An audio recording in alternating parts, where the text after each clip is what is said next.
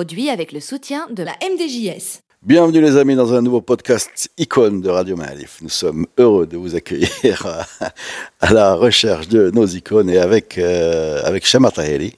Shama Taheli qui est à la fois euh, militante euh, du droit des animaux, euh, de, du, du végétarianisme on dit, non? Véganisme. Non, Véganisme, si tu veux, mais je milite pas vraiment dans ce sens-là. Bah si, Alors, euh, souplement, on va dire. Bah, vous tout est dans la souplesse, exactement. qui est aussi, euh, qui fait beaucoup Le de choses. sujet du jour. Le sujet du jour et qui veut nous parler. Alors attends, déjà, il y a Mouna Belgrini, s'il te plaît. Bonjour. Bonjour Mouna, très joli chapeau. Merci. Est-ce que je repère un nouveau tatouage sur ta main? Un de plus? Non, Non. ce sont- ils, étaient déjà là, ceux-là. D'accord, il est ancien. euh, je vais pas te refaire la blague. Non, tout, ce qui est à, bien. tout ce qui est à moi est à toi. Tatouage. Euh, Chama, de qui tu veux nous parler? Je veux vous parler de Sidi Laroui Sharqawi. Qui est cet homme, s'il te plaît? Ça m'attriste que tu ne le connaisses pas.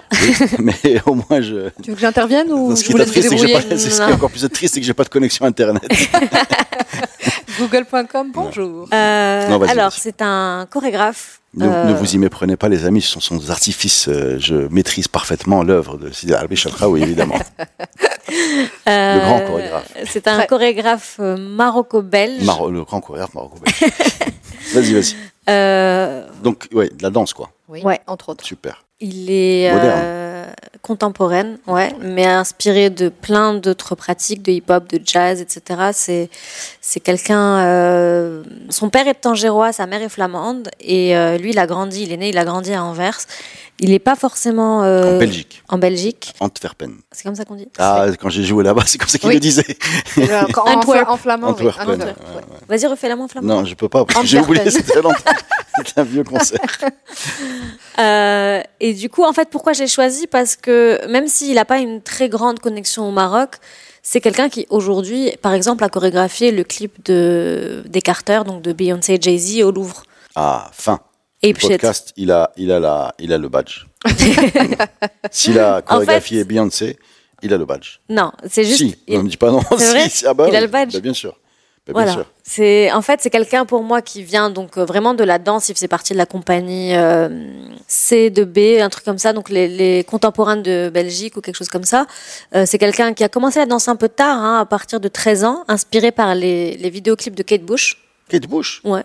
Donc, il est passé de Kate Bush à Beyoncé. Ouais, il a même travaillé avec des moines Shaolin, donc c'est quelqu'un qui a qui En a passant des- par les moines Shaolin. Ouais. Mais quel parcours Il est, il extraordinaire. il a un passant, parcours. ouais. euh, Kate Bush, c'est euh, alors pour information, c'est une chanteuse. euh, comment je vais la présenter? Vraiment, qui avait un univers très spécial. Elle avait fait un super duo avec Peter Gabriel, qui s'appelait. euh, j'ai oublié le nom. Bref, Kate, pour, pour vous situer, pourquoi je suis surpris Parce que Kate Bush, c'est une espèce de pop euh, très éthérée, très, euh, très, euh, comment dire, brumeuse. Voilà, c'est très beau. Et Beyoncé, vous la connaissez, donc euh, c'est assez étonnant de passer de l'un à l'autre, mais c'est chouette. Ouais, et moi en fait j'ai découvert euh, à travers le clip en fait de Sigur Rós Valtari en 2012. Donc Les Sigur Rós, Islandais. euh, en c'est passant par les moines Shaolin et la, et la pop islandaise. Tout Exactement. fait. Et moi, c'est comme ça que j'ai connu son travail. C'était un clip donc très chorégraphié qui était euh, basé sur la danse, et j'avais trouvé ça sublime. Et c'est devenu un ressort en fait assez commun des artistes aujourd'hui euh, dans la musique contemporaine d'avoir recours à la danse. Et en 2010, il a créé sa compagnie Eastman.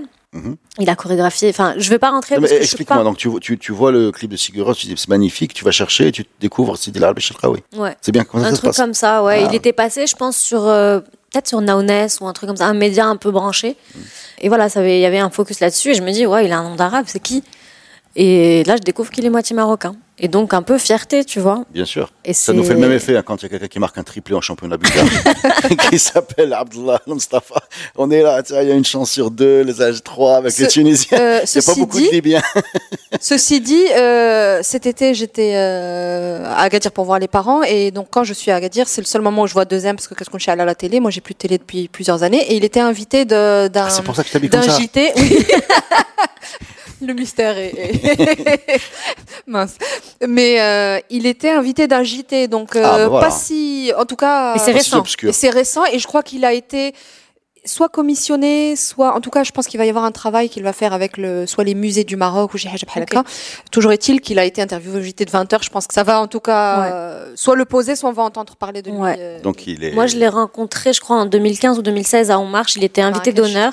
Donc, On Marche, c'est le festival de danse international de Marrakech, qui collabore beaucoup avec la Belgique. Et j'ai aussi choisi ce, ce personnage-là, parce que pour moi, c'est quelqu'un qui, on dirait, déjà au sol. Tu vois, il est, Ah oui. il a fait son, petit bonhomme de chemin, il a créé sa compagnie, il s'est Ah. vraiment, il s'est illustré euh, dans son domaine, qui est la danse contemporaine, et puis après, il est vraiment sorti sur plusieurs euh, projets d'envergure, en prenant des risques, etc. Et, et c'est quelqu'un qui est d'une humilité, en fait, euh, déconcertante, d'une gentillesse, d'une, et c'est quelque chose qui me touche beaucoup chez les artistes, et plus ils sont grands, et plus ils sont comme ça, et plus je les aime, parce que, parce que voilà, moi je suis du, du genre de personne à ne pas dissocier l'œuvre de l'artiste et que j'ai envie encore de voir qu'on peut être euh, artiste, qu'on peut être célèbre et qu'on peut rester euh, très très proche des gens et très Un humain. grand chameau que tu essaies de réveiller ici.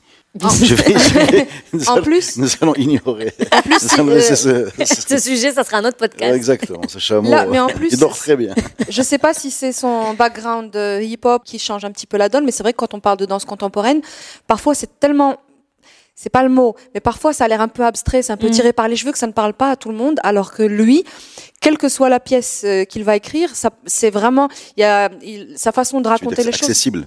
Ouais, C'est accessi- non seulement accessible, mais surtout très profond. C'est jamais de la danse pour de la danse. Il y a toujours un message et tout le monde s'y reconnaît. On n'a pas besoin effectivement de, de connaître les noms, de connaître les codes, de connaître euh, je ne sais quoi pour, euh, pour adhérer. Euh, N'importe qui, je pense, devant une pièce de Sid El Arbi, à défaut en tout cas de pouvoir, euh, tu vois, genre. euh, fait- Ça serait pas- y a- il y Moi, a je suis pas pas besoin du d'une tout calée sur le Là. sujet, bien sûr. Là. Et je viens de me souvenir, pour l'anecdote, que j'étais présente au spectacle Taka- Taqafi à Marrakech, que Mouna n'était pas là. Non. Et que je lui ai, je lui ai live euh, FaceTimé ou je sais pas quoi, tout le spectacle. Avant qu'on vienne te gronder. avant qu'une nana de l'Institut français derrière me dise. euh, C'est suffisamment rare en fait pour que qu'une personne de cette, ce gabarit-là vienne se produire au Maghreb. Des fois, tu sais, on a de la chance qu'il y ait et personne ne sait vraiment qui c'est. Du coup, euh, personne s'y intéresse. Sauf que là, c'était sold out euh, très très vite. Et je lui avais demandé euh, de me faire euh, l'honneur de, de, de- Elle était en live me avec moi. Je en sais pas fait, par quel euh, moyen, ouais. par quel Mais périscope peut-être. Je fais quoi? Tu fais de la danse, non? Je crois que tu m'as déjà posé cette question mais je dans, sais, mais je vais dans te la plusieurs reposer. podcasts. Ouais. Ils vont en avoir marre les gens. Oui, oui, Reda. Est-ce que tu peux partager avec Là, nous tout de suite, bien sûr. Non, non, non, non, non, non, sûr, sûr, non, non. Qu'est-ce que t'en penses? On danse. Non, mais parce que tu disais, tu, tu- ça fait deux minutes que tu nous Oui. expliques qu'il n'y a pas besoin d'être initié pour euh, apprécier son art. Mais en fait, tu es initié. Euh, tu n'as pas besoin, justement. D'accord. Parce que je t'avoue que moi j'aime la danse pour euh, j'aime le côté comme dans beaucoup d'autres formes artistiques j'aime euh, j'aime pas trop de fioritures j'aime euh, j'aime quand c'est clair et net et que le message passe à, à tout le monde et c'est pareil pour la danse contemporaine Oui, puis c'est quelqu'un qui est quand même, comme tu disais, qui a une réflexion hyper profonde, qui est toujours vraiment aussi Engagé. très très Mm. tourné vers euh, vers euh, l'humain, qui est très engagé aussi pour les droits LGBT. Voilà, et c'est quelqu'un dans son engagement quand même qui est très doux et qui a pour l'avoir, euh, comme je disais, rencontré, avoir lu aussi euh, ses interviews, etc., qui a une vraie profondeur dans, son approche. Et euh, voilà, c'est quelqu'un pour moi de très inspirant. et physiquement c'est impressionnant en plus Euh, toi qui es fan de sport c'est c'est Ah, ne serait-ce que pour la performance ah oui oui Ah, pour pour, ce, pour ce cas ouais pour ça, oui. Et puis tu m'as raconté une petite anecdote avant qu'on commence ce truc qui était intéressante aussi de, de son background scolaire. Il a fait l'école coranique Euh, quand il était petit. Il a fait Oui. je trouve ça. En Belgique Ouais. Ouais. D'accord. D'où son Sidi l'Arabie Peut-être. D'accord. Maybe. Ok. Euh, ben merci. Hein. Je vais bien m'abstenir. de- Sauriez-vous Je dis- Quand je te dis que c'est du sport, c'est du sport. Ah oui, non, non, il, est, il est connu, il est presque contorsionniste en fait, le, le gars. Il est connu pour. euh, Non, mais je vais décrire ce que je vois. On le voit sur, euh, sur le visage avec euh, quasiment en les voilà. Mais ben, je te remercie pour cet exposé. je merci vous à remercie vous. toutes les deux. Euh, je m'abstiendrai bien de commenter. c'est de.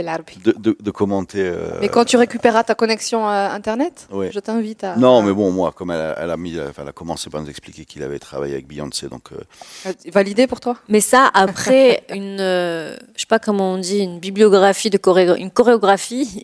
ah oui, mais parce que là, tu es dans le top mondial, donc tu peux, Oui. Ne peux t'y hisser que par euh, talent et travail. Mm. Enfin, Depuis 99, si tu veux, il a, il a une liste de chorégraphies à son, à son actif, de collaboration Ce avec monde, Akram euh, Khan aussi. C'est qui Akram Khan? Ce, Une ce- autre sommité. euh. Ce monde anglaise, mystérieux, hein, je suis, Mm, je, je- je vous le dis, hein.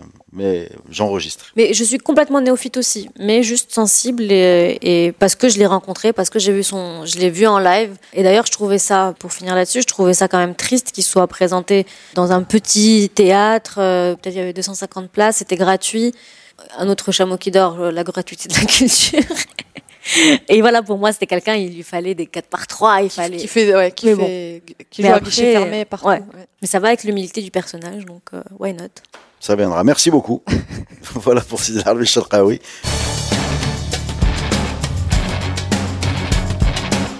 Et je passe à Mona. Est-ce que tu vas nous dessiner un mouton Non, je vais pas vous dessiner un mouton.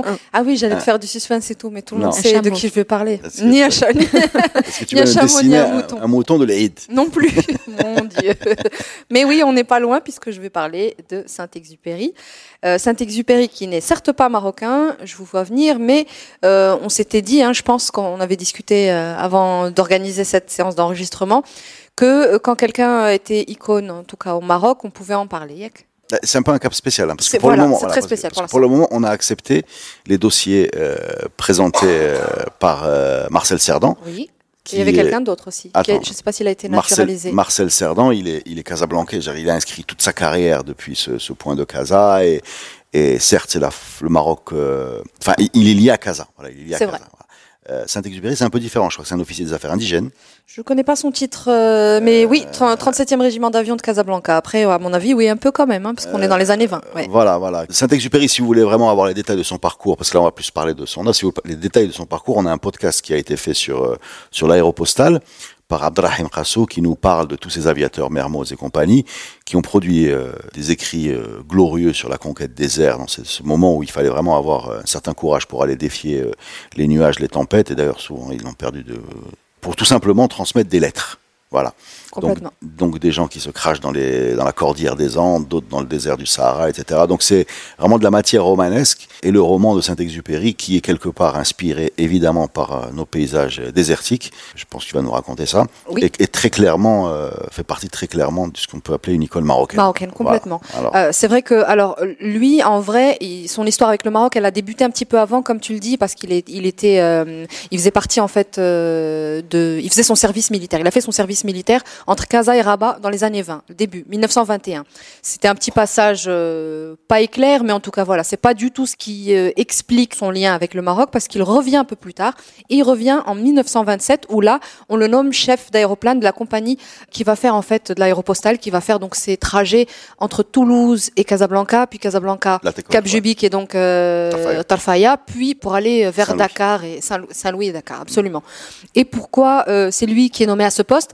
Tu as nommé euh, Mermoz juste avant, qui est un bien meilleur aviateur que lui, mais c'est vrai qu'il faut être amateur de risque et lui, il est jeune, voilà, il a envie, il a envie de prendre ce risque-là et il est nommé à ce poste.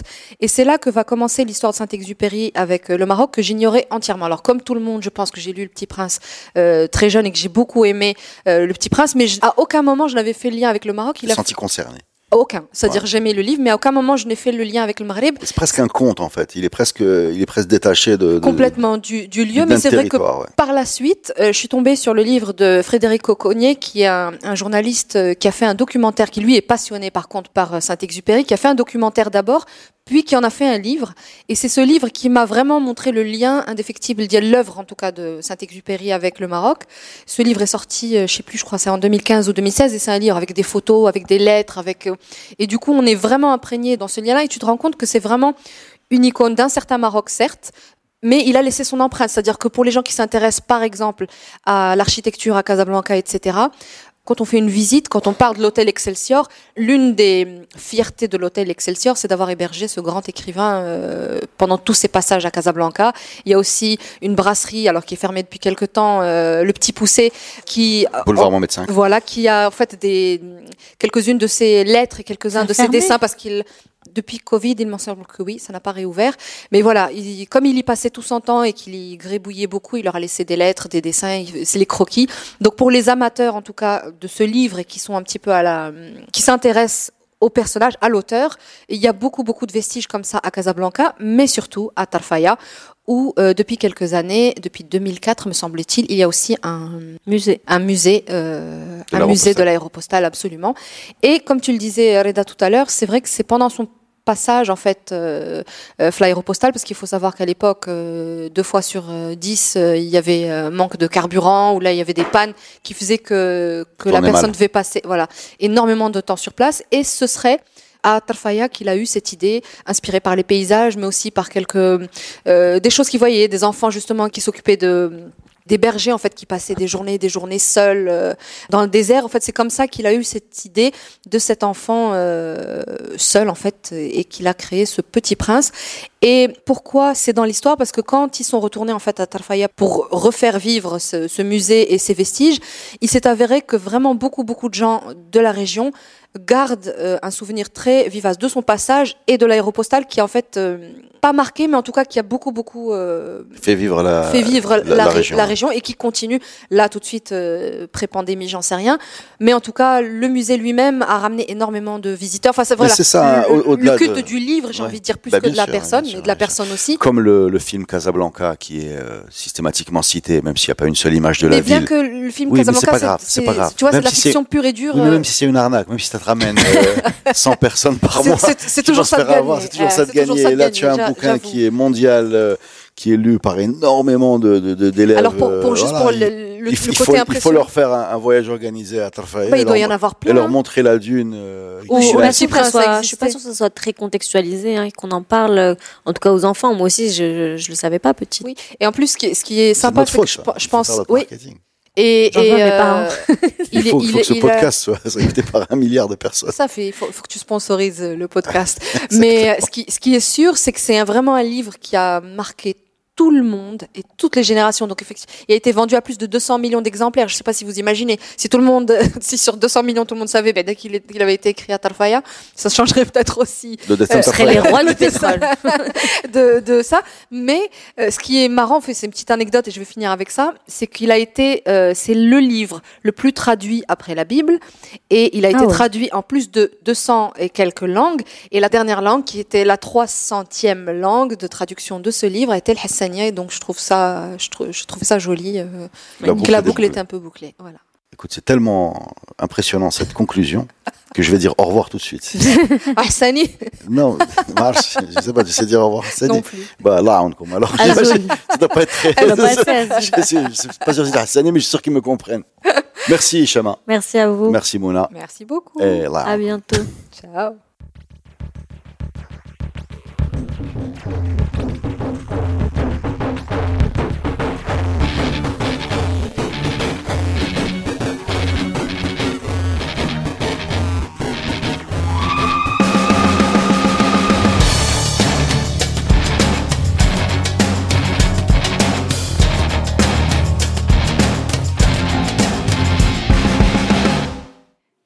Produit avec le soutien de la MDJS.